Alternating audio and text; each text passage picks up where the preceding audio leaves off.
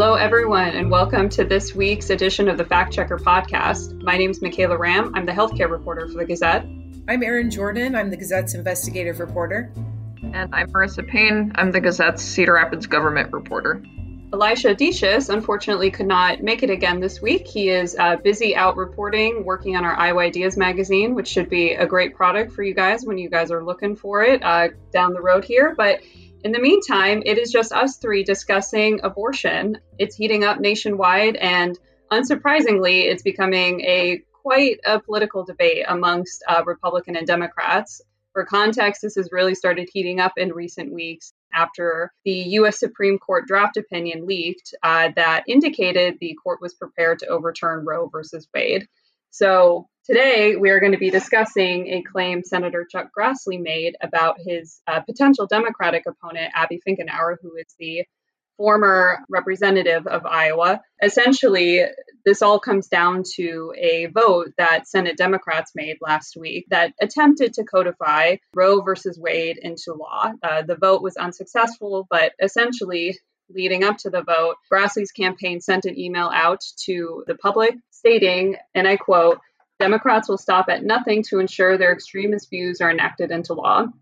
Look no further than the bill in front of the U.S. Senate today, the Abortion on Demand Until Birth Act, which allows pregnancies to be terminated from conception to birth. Abby Finkenauer shared her support for this radical bill. So, quite a heavy topic today, and we will dig right into it.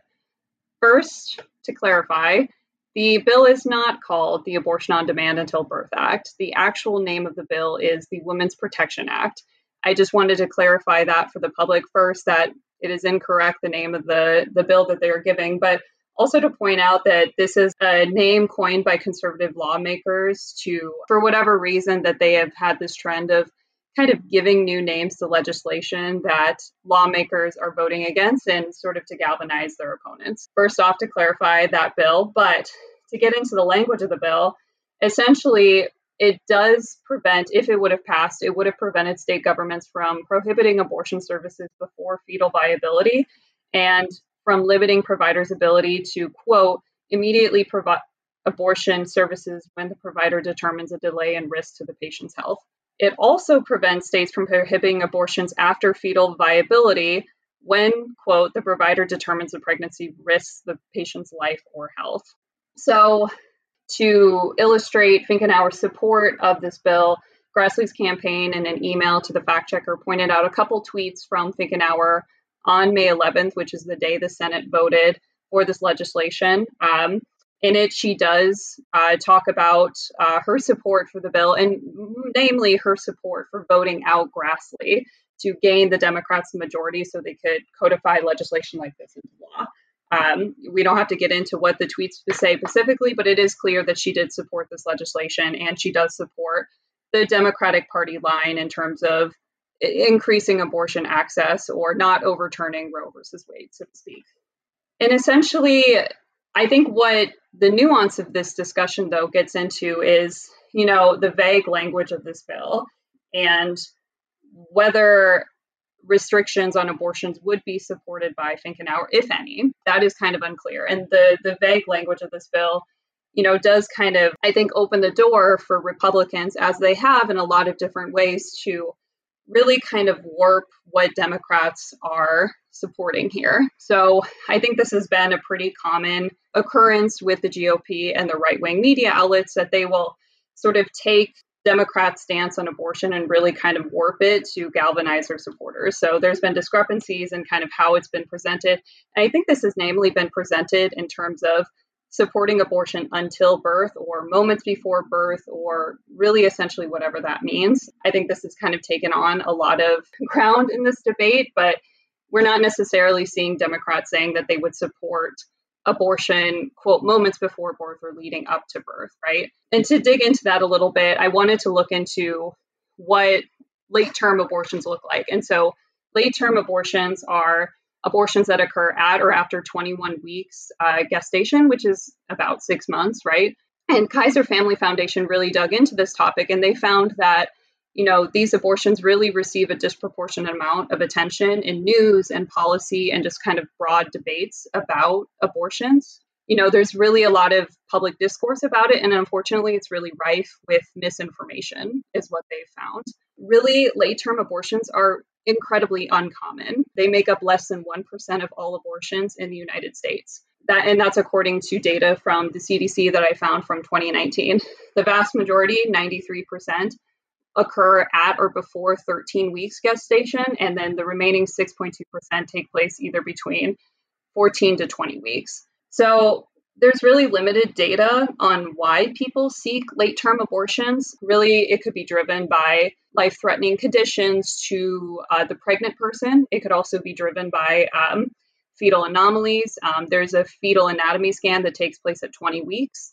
And that's really when providers can uncover some pretty severe or life threatening conditions within that particular infant, which may not be conducive to life. So there's really a lot of different reasons why those abortions would take place. But again, emphasizing that this is a really kind of uncommon occurrence. And so I think Grassley's campaign's language that Finkenauer and other Democrats would support abortion up until birth, it is, it may be a little bit more severe than what the reality is. Granted, we have not seen Finkenauer come out and say, I support abortion up until this point, or she has not said if she would support any sort of abortion restrictions. So there is kind of a lot of vague, up in the air discussion here. And I would like the team's input on what they kind of think about what's sort of weighing here. So it is true Finkenauer does support this legislation, but does Grassley's campaign kind of go too far saying that she would support abortion until birth? So, team, what's your thoughts on this?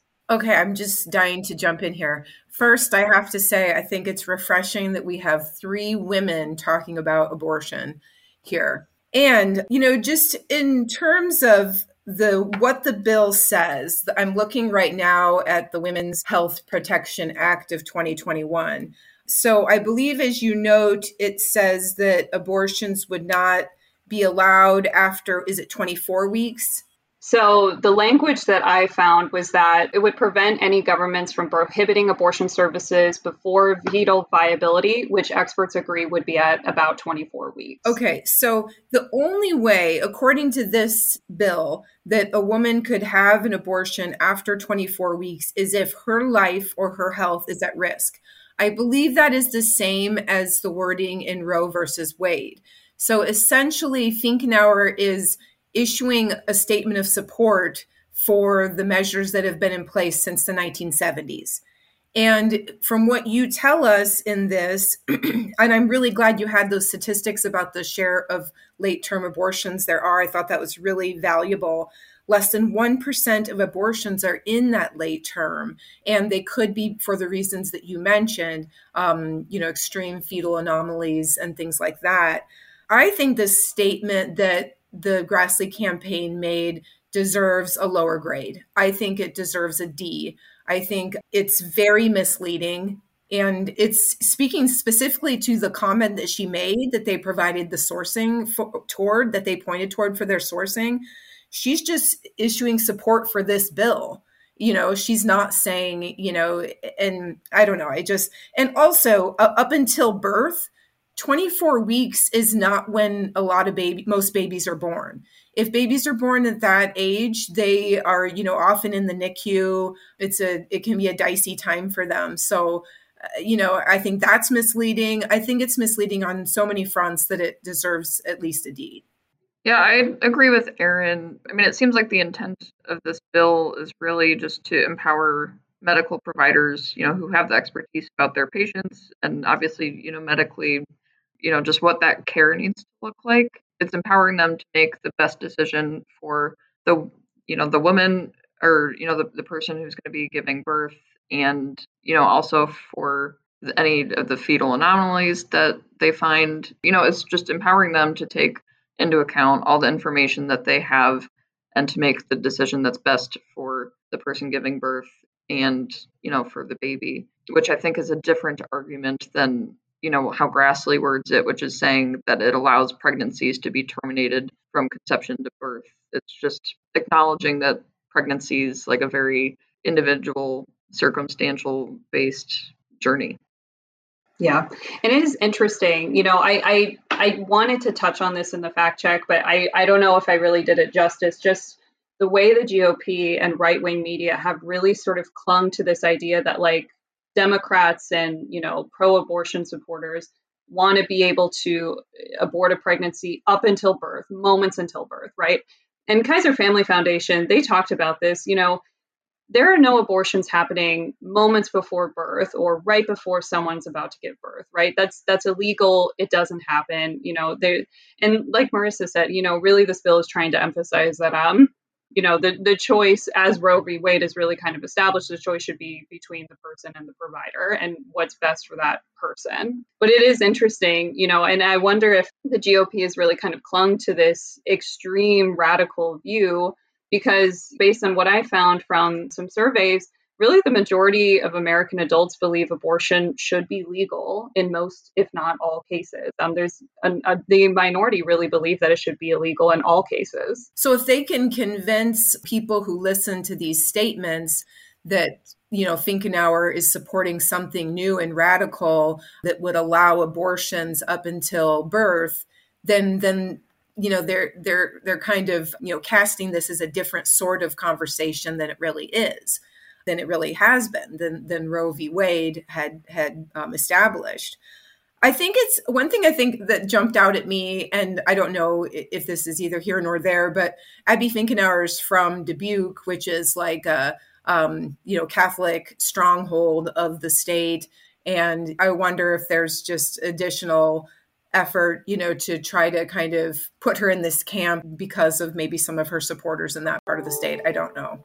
Yeah, and Grassley's team has certainly pointed out that Finkenauer has received endorsements from activist abortion activist groups. Like I was trying to remember the group, but she has received endorsements, whereas Grassley, on the other hand, has received endorsements from anti-abortion activist groups like Emily's List and, and places like that. Yeah, true, true. And you know, I mean, it, it's hard because you can't if you want to run for a statewide race, you're not just appealing to your hometown. You're obviously appealing to the, you need to appeal to the entire state. Yeah, absolutely. And I know there's a lot of discussion right now whether, you know, this uh, abortion debate will galvanize uh, Democratic voters in the upcoming elections. It's it's yet to be seen, but it'll be interesting to kind of see how it plays out. I was I was thinking about the language here that that you had called attention to in your check, Michaela, just calling it or you know acting like this legislation is called the Abortion on Demand Until Birth Act by capitalizing every letter of that statement. That is also very misleading, and I think further contributes to my um, my thoughts that this should be a mostly false claim. I don't know how you guys feel kind of after our discussion here. I agree because, like Erin said, with the capital letters, it really gives the impression that that is the name of the bill and goes toward Grassley's argument of, uh, you know, how this is such a radical thing. But that misnaming of the bill mischaracterizes what the bill actually aims to do. Yeah, absolutely. That's definitely I think the tone of the campaign email just trying to mischaracterize what what this discussion really is about. So yeah, I would support a D. Do you think it saves it from being an F just because it is true that Finkenauer does support this legislation that was up for a vote last week? Yeah, I can agree with that that she does support abortion, you know. I, I think that gives it just enough you know truth there that I guess saves it from failing. Yeah, absolutely. Like you said, it is mostly false, right? And that that little mostly is kind of our our our lean on, I think. Okay. Well, it sounds like the team agrees on a D for this check. I might rehash the conclusion a little bit just to maybe emphasize, you know, why it is a D because of these misleading facts, and then um, we can move it along for this weekend. Sounds great. I think it, I think it's such a well written piece. I love um, the fact that you included that data. I did, that's something I'd never heard before, and I really think that's a vital part of the conversation. I agree. I think when we're we're talking about you know abortions up until birth, it's good to have the data on whether that actually happens and to what extent, right? Definitely. Well, great. Well, it sounds like we are still looking for a fact check to look into for next week. So, listeners, if you have anything from politicians that you would like us to check or want us to look into, please shoot us an email at factchecker at thegazette.com. Otherwise, I think that is a wrap for today. Our podcast is produced by Stephen Colbert. Our fact checks are edited by Craig Jamulis, and our music is Lobby Time by Kevin MacLeod. I'm Michaela Ramm. I'm Erin Jordan. I'm Marissa Payne. And we will fact check you later.